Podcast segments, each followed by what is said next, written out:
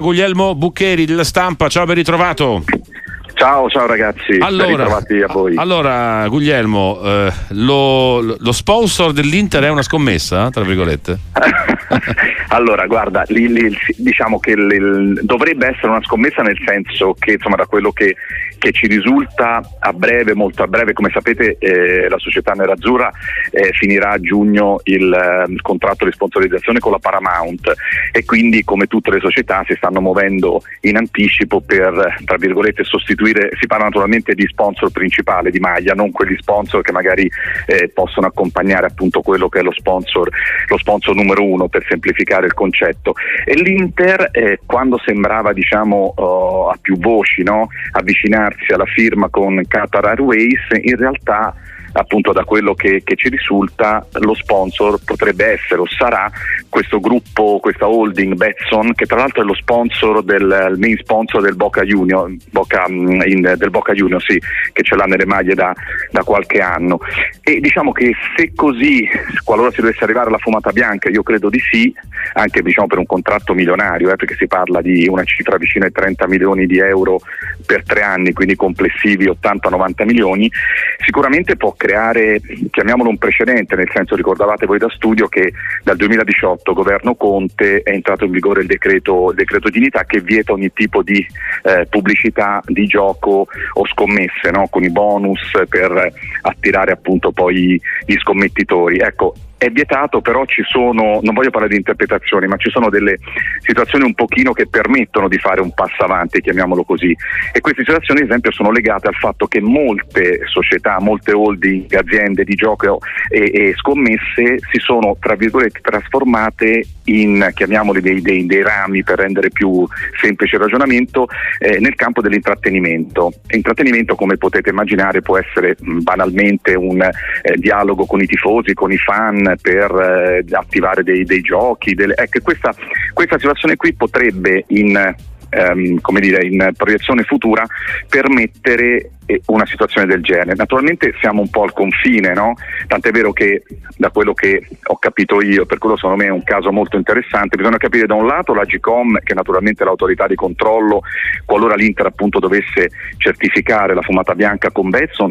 quali mosse farà o potrebbe fare o potrebbe non farle naturalmente. A quel punto io credo che l'interesse di, di, di, di tanti club, Serie A ma non solo, guardano a questa mossa dell'Inter perché qualora appunto l'autorità di controllo non dovesse fare niente, qualora venisse di fatto eh, accettata, chiamiamola così, questa terza via eh, che sta per intraprendere l'Inter, io immagino che quando ogni club eh, terminerà gli accordi in essere con il proprio main sponsor sulla mai, per la maglia potremmo rivedere diverse aziende legate all'intrattenimento. Ecco, sembra una, una sottigliezza ma è una differenza fondamentale tra gioco, scommesse da una parte e intrattenimento, cioè, che è una sovrapposizione che si sta molto realizzando anche in giro per, per il mondo. Ecco, no? ma Guglielmo, credi che ci possa essere su questo fronte di nuovo un dibattito politico, un'ulteriore diciamo così, legislazione, comunque eh, anche un confronto, voglio dire, perché eh, tu hai fatto riferimento a quelli che furono i passi del governo Conte, ma può diventare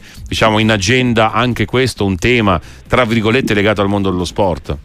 Ma guarda, io, io no, mh, mm, personalmente non do molta fiducia, perché eh, come, come, ricordi tu se ne parla da, dicendo se ne parla da tempo, no? e l'attesa di una mossa politica, però io credo che se una mossa, mossa politica ci sarà a breve sarà nel dare diciamo, parte dei proventi delle scommesse al calcio, un po' quella la, la, la battaglia tra virgolette che sta portando avanti anche il ministro eh, per lo sport Andrea Bodi. Nello specifico io non nutro molto fiducia sul fatto che venga rivisto il decreto dignità, però allo stesso tempo credo che questa strada che può o sta per intraprendere e portare al traguardo l'Inter possa essere seguita, come dicevo, dagli altri club, perché, ripeto, ora sembra un tecnicismo e, io non sono nemmeno un esperto, nemmeno io diciamo della, de, de, de, della materia, però eh, faccio un esempio, eh, durante le partite non di rado vi capiterà di vedere nei LED, nei cartelloni pubblicitari dove vengono eh, diciamo,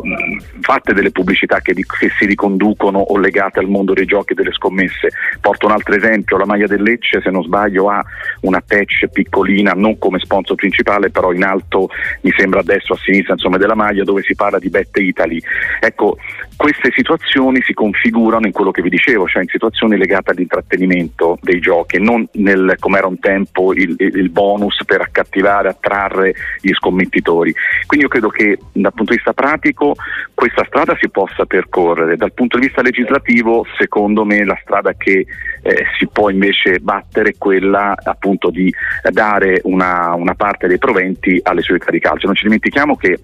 in Italia credo, vedevo ieri appunto che la cifra che perdono i club sono sui 120-130 milioni da quando, a stagione da quando è entrato in vigore il decreto dignità, che non sono cifre astronomiche no? se uno pensa alla Premier, però comunque per le società soprattutto medio, medie è una cifra molto importante, perché poi nel, nel resto dell'Europa c'è parecchia confusione, in Inghilterra hanno deciso dal 26-27 di fare come in Italia, però sapete, potete immaginare anche voi, eh, qui ogni anno, ogni mese cambia la situazione, quindi è come un voler tirare la palla in tribuna Verona e credo se non sbaglio, ora non ricordo, vado a memoria, un 7, 8, no forse di più di 10 club sono sponsorizzati sulla maglia, hanno lo sponsor appunto di una società legata al betting. In Francia è una questione di legislazione legata a livelli, insomma sono dei tecnicismi che poi alla fine della fiera permettono alle società di averlo. Come dicevo prima, credo dal report UEFA il 23% delle, su, delle società nel mondo hanno questa, questa, sponsorizzazione, quindi una su quattro, tra cui le, le, insomma, i, grandi, grandi campionati naturalmente la fanno da padrona.